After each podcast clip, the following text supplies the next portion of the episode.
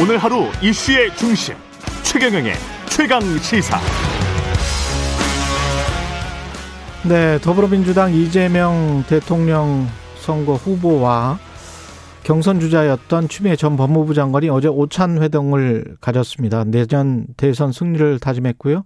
민주당 원팀 선대위 구성이 다음 달 2일로 완료되고 코앞으로 다가왔죠.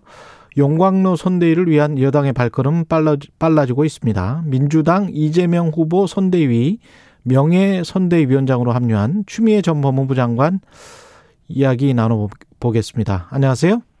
네, 안녕하세요. 예. 어제 이재명 후보와는 어떤 말씀들 나누셨습니까?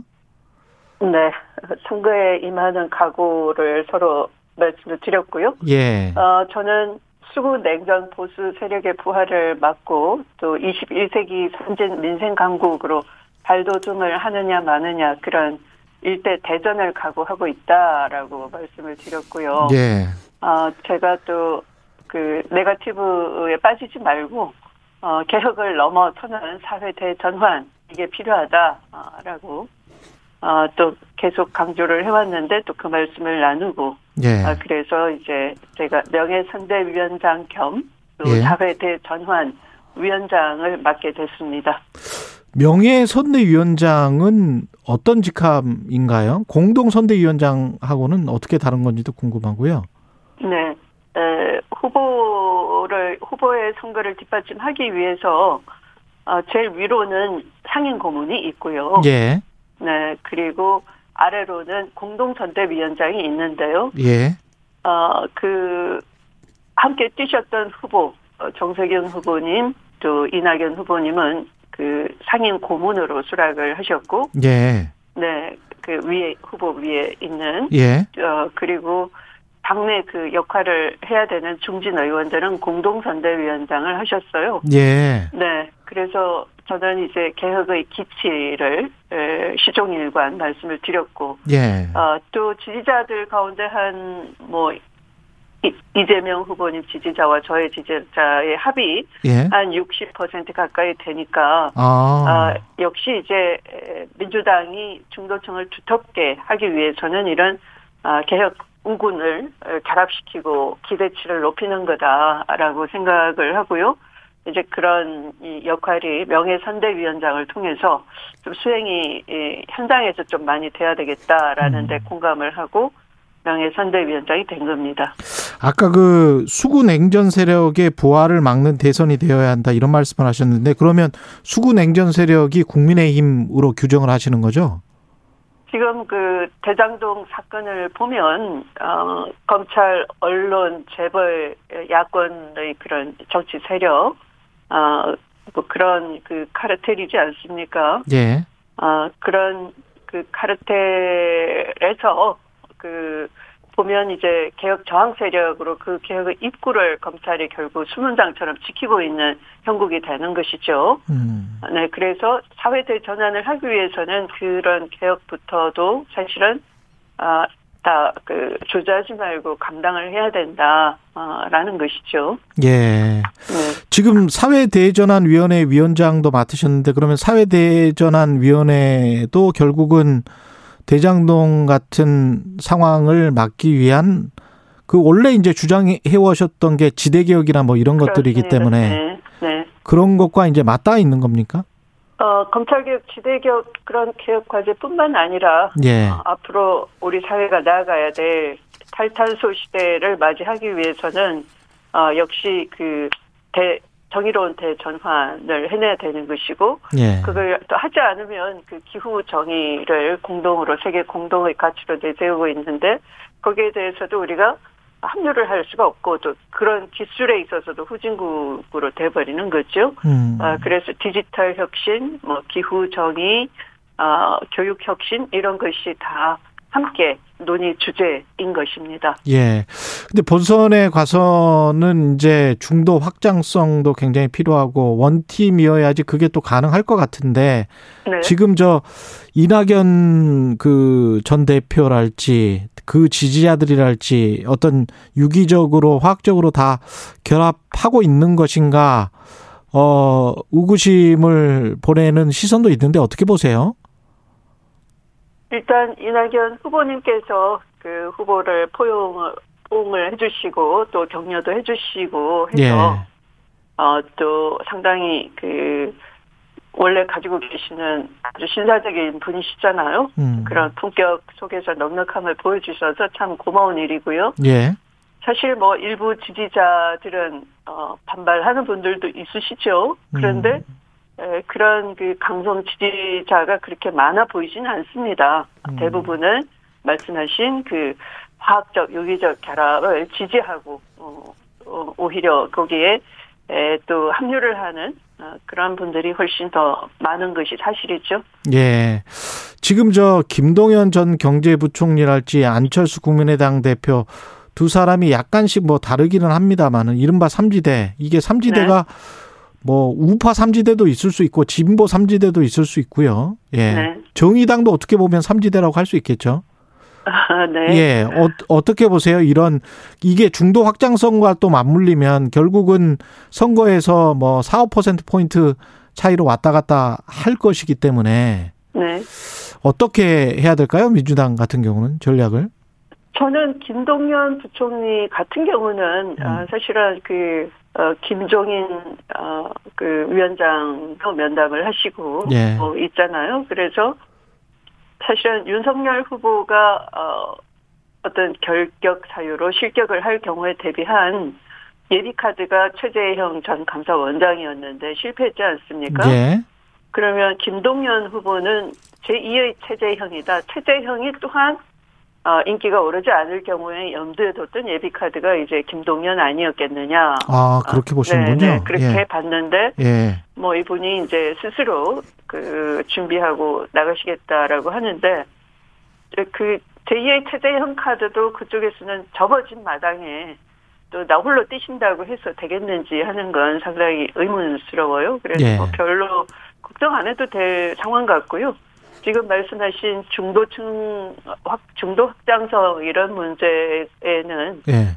예전처럼 어, 이념의 중도 만 생각하면 그건 낡은 개념인 것 같아요. 음. 아, 예. 그래, 그래서 이제 자꾸 민생이냐, 개혁이냐, 이런 이분법에 쉽게 매몰이 돼버리는데, 예. 어, 저는 현재의 중도라는 것은, 음, 사실은 뭐 설문을 해도 잘 다 답변을 안 하는 귀찮아 하시는 분들인데, 이분들의 관심을, 어, 끌어들이기 위해서는 정치 효능감을 높이는 건데, 그것은 곧 화려한 말 아닌 구체적인 실천을 보여서, 어, 정치 생산성을 증명을 하는 겁니다. 그래서 민생 개혁을 나눌 게 아니라 개혁은 곧 민생을 위한 것이고 국민을 위한 것이다. 국민의 고통을 덜어드리는 것이고 개혁은 따뜻한 것이다. 포용하는 것이다. 아름다운 것이다. 이렇게 자꾸 다가가야 되는 것이고요. 그걸 예. 결국 잘하는 세력이 더불어민주당 세력이다를 지금도 자꾸 개혁을 거리두려고 했는데 그게 아니고 이 따뜻한 개혁의 실체를 가지고 어, 다가갈 때 선거 승리가 가능하다. 그렇게 생각합니다. 윤석열 후보 같은 경우에 이제 그 계속 여당에 대한 공세, 여당 네. 후보들에 대한 공세를 늦추지 않고 있는데 이재명 후보와 문재인 대통령 청와대 회동을 두고도 잘못된 만남이다, 선거 개입 행위다, 뭐 네. 이리, 이렇게 이야기를 하고 지금 내각을 해체하고 거국 선거관리 중립 내각으로 개편하라 이렇게 네. 지금 주장을 하고 있지 않습니까? 네. 어떻게 생각하세요? 기본적으로 대통령은 더불어민주당 당적을 가진 분이시고요. 네. 또 임기가 끝나는 날까지 어, 그 국민에 대한 약속을 다 지켜야 되는 그런 어, 책임성이 있는 것이고요. 그걸 우리는 국정에 대한 책임이라고 하지 않습니까? 예. 네, 그래서 어, 그런 점을 에, 모르시고 자꾸 얘기하시는 것 같고요. 만 음. 그런 식으로 한다면 대통령 임기가 법에 정해져 있는데 임기를 이렇게 중도에서 이 차단하는 거나 마찬가지고요. 허수아비 대통령 만드는 것이겠죠. 그래서 어, 오히려 이 정치 검찰, 정치 중립을 어기고 그 정치 검찰 본인이 어, 뭐 대통령 자리가 무엇인지도 모르고 또 대통령의 행정부 수반이라는 기본 상식조차 무시하는 그런 발언을 한다는 것은 어불성설이다 생각을 합니다. 예. 지금 공수처가 손준성 검사 구속영장 신청했다가 기각이 됐는데 네. 이 고발 사주 의혹과 관련해서는 난항을 겪고 있는 것 같은데 이게 진실이 밝혀질까요? 어떻게 보십니까? 진실은 뭐 이미 밝혀졌다? 디지털 증거가 있는 것이고 거기서 손준성 그 어, 어, 혐의자가 하는 여러 가지가 사실은 전문가들의 눈으로 보면은 다 배척당하지 않습니까? 음. 그리고 이번에 영장 기각은 어, 법원이 상당히 정치적 결정을 한 것이다라는 오해를 살 수밖에 없습니다. 예. 네, 원숭이에게 사과 따먹지 말라 기대하는 격이에요. 그러니까 음. 수사 정보 어, 정책관은 수사 정보를 수집하는 기술이 탁월한 사람이에요. 음. 네, 그런데 또한 증거인멸 기술도 탁월한 겁니다. 지난번 아. 판사 사찰 문건을 보더라도 그 생산된 문건만 남아 있는 것이고 그 문건의 흔적에 여러 번 문건을 작성했다라고 보여졌어요. 그래서 음. 이 행정법원 판단에서도 판사 사찰 문건에 대해서는 또 그것도 이, 이 징계 사유로 저 해당이 된다 이렇게 판단을 한 것이죠. 그런데 예. 막상 그 압수수색 결과에 그게 그 증거가 잘 잡히질 않았어요. 결국은 어, 그 증거인멸을 했다라는 얘기죠. 컴퓨터에 남아 있지 않다는 건. 예. 어, 그리고 어딘가는 또 뭐 저장 장치로 또 저장해 놓을 수 있는 것이어서 음. 그래서 정보 수집하면 또한 증거 인멸을 하고 이걸 반복하는 업무인데 에, 그 증거 인멸 어, 한다고 볼 수가 없다라고 해서 기각을 한다는 것은 그 죄의 엄중함에 비해서 너무 가벼운 결정이었다 어, 유감이다 생각합니다. 근데 사법적인 어떤 판단이 좀 내려져야 그리고 이제 좀 네. 진척이 돼야 국민들 입장에서는 아 이게 진실이구나 이렇게 네. 확인을 할 수 있는 거란 말이죠. 지금 네, 아, 그래 그래서 예. 사법 정의를 실현하는 것은 예. 어, 사실은 어, 이 검- 수사기관과 법원이 함께 해야 되는 것인데요. 이 같은 경우에는 어, 보면 영장에서 그 손준성 본인이라는 걸 언제 보냈는지 특정하지 못했다. 이- 이- 그래서 이 공수처의 그 수사가 허술했다. 이렇게 그 언론 보도 나는 걸 봤어요. 예. 그런데 사실 영장 청구서에 기재하는 정도는 죄를 범하였다고 의심할 만한 상당한 이유를 기재하면 되는 것이지 음. 언제 보냈느냐 하는 것은 수사해서 특정해내는 것이고 공소장에 그렇게 기재하면 되는 것이거든요. 예. 네, 그래서 그렇게 영장 기재 범죄 사실에 대해서 공소장 정도로 특정을 하지 않았다라고 비판한다는 것은 어, 상당히 그 법 상식에 어긋나는 비판이었다 그렇게 지적을 하고 싶어요. 이렇게 되면 이렇게 계속 이제 조사에도 불응하고 이렇게 계속 갈 수 있는 겁니까? 수사 방향은 어떻게 돼야 되는 겁니까? 이렇게 되면? 어, 당연히 신속하게 수사돼야 되는 것이고요. 어, 사실 여기에 대해서 윤석열 후보도 입을 대면 안 되는 것이죠. 마치 음. 그 본인과 무관한 것처럼 일관되게 주장을 해왔으면서 예. 왜 갑자기 그 자당의 그 후보 TV 토론에서는 자기 자신에게 그 상처가 된다. 대선에 개입하는 수사다. 이렇게 정치적 발언을 자꾸 하는 것인지 앞뒤가 모순되는 것이고요. 어, 그래서 이 공수처가 신속하게 수사할 수 있도록 어, 수사기관들도 유기적으로 협조를 하고 또 무엇보다 손준성 검사가 이 디지털 증거가 수사 오른 마당에 당당하게 수사에 임해야 되는 것이지 수사를 지연시키는 핑계가 자범하고 똑같은 거예요. 뭐 아, 변호사 선임 안 했다. 또 변호사 선임하고 난 뒤에도 아 변호사가 준비를 못 했다. 이런 식으로 해서 뭐 본인이 법률가니까 변호사 없이도 충분히 방어가 가능한 것인데 아, 밖에서는 부인하고 안에 안에 안 들어가고 수사 협조하지 않고 법원은 터무니없는 이유로 영장을 기각하고 한다는 것은 사법 정의를 그 전체가 내팽개친다라는 얘기예요. 예. 네. 대장동 논란과 관련해서는 여러 의혹들이 나오고 있는데 핵심은 뭐라고 네. 보세요? 어, 결국은 저는 대장동 의혹도 윤석열 후보한테 수렴이 돼 있다 라고 생각을 합니다. 윤석열 후보에게 애초에- 수렴이 된다. 예. 네네. 애초에 이 지주 자금에 필요한 seed money가 이제 그 대장동으로 저축은행 돈이 들어갔지 않습니까? 음. 예. 부산 저축은행 돈이 들어갔는데 그 저, 부산 저축은행의 대출 비리 이 사건을 어, 수사팀장으로서 맡았던 중수 2과장 바로- 할 때. 예. 네네네 예. 윤석열 중수 2과장이었어요. 근데 예. 이 부분 수사하지 않았던 점이 하나 이제 드러난 거죠. 음. 또두 번째는 이 2015년에 그 SK 최태원 회장 사면 그 뒷거래 의혹이 지금 또 어, 언론이 이제 쉬쉬하고 있는 거지만 어, 음. 국민들은 상당히 의심스러워하는 것이죠. 어, 또 거기에 연루돼서 어, 이 김만배 씨와 몰랐다 하는 것인데 법조계에서는 이미 김만배 씨와는 아주 친한 관계이다 이렇게 알려져 있는 것이고요. 또 특검으로 어, 합류할 때도 이 김만배 추천이었다라는 김의겸 의원의 그 증언이 있었고요. 예. 이 사건 관련해서는 그 부친의 주택을 김만배 씨 누나가 이제 매입을 했는데 사실은 잘 팔리지 않는 그 동네라는 거 아니에요. 그런데 갑자기 주택 매매가 이루어졌고요. 그것도 이 총장으로 가기 전, 네, 임명받기 전이었고. 그래서 이 피할 수 없는 그 내관들이 고발 사주 이외에도 이렇게 에, 대장동 사건 관련해서도 두 가지 지점에서 윤석열 후보에게 이제 수사가 수렴이 되고 있는 상황이다. 라고 봅니다. 그러면 지금 말씀하신 거 종합하면 다 연결돼 있다. 2011년 네, 중수 네. 이과장 할 때 부산저축은행 SPC 수사가 아, 부실하게 됐다라고 어, 네. 말씀하시면서 이게 이제 네. 윤석열 중수 이과장과 연결돼 있었고 네. 2015년에 에, 최태원 회장 사면과도 연결돼 있을 수 있다. 네, 네. 그리고 2019년 김만배 씨 누나가 윤석열 네. 부친의 집을 네. 산 것도 윤석열과 연결된 것이 아니냐 이런 네. 이런 말씀이네요. 그렇죠. 네. 네.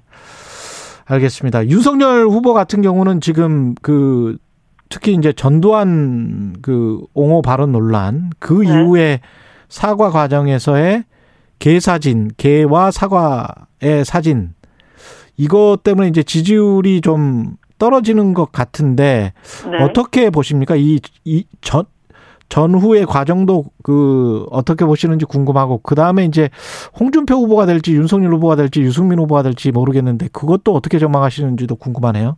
네. 우선 전두환 그 옹호 발언이나 뭐 계좌진 논란은 어 사실은 상당히 뿌리 깊게 그 정치 검찰이 역시 그 방식은 정치 군인 방식을 생각하기 때문에 기성 정치를 무능하다고 내려 찍으면서 그 민심 위반을 에, 어, 확대시켜가고 또 그 속에서 그 본인의 그 등장 명분을 내세우고 하는 건 매우 닮은 꼴이죠. 예. 그래서 이 전두환 옹호 발언은 그냥 나온 것이 아니고 평소에 많이 생각했던 거다 라고 생각이 되는 것이고요. 또 거기에 그 개사진으로 이 사과하면서 또 한번 논란을 일으켰다 하는 것은 아마 이 당내 선거에서는 역시 강한 지지층의 결집이 좀 필요하기 때문에 예. 어떤 광주에서의 소란거리 이런 걸 좀 평소에도 생각하고 그 의도된 어, 자극 아니었겠느냐 하는 그런 그 지적도 있더라고요. 음. 아, 뭐 설마 거기까지 갔는지는 모르겠으나 예. 네, 상당히 그 어, 이 법기술자로서 정치 기술도 나쁜 것을 많이 배웠다라는 느낌이 들었고요. 예. 아, 결국은 최종 후보로서는 아, 올라가기가 어렵지 않겠느냐 하는 음. 것인데 그러나 또 이 일반 여론조사 50이고 또 당원 여론조사 50, 50. 이렇게 에, 돼 있기 때문에 어, 조금 예측은 좀 어렵네요 저로서는. 예.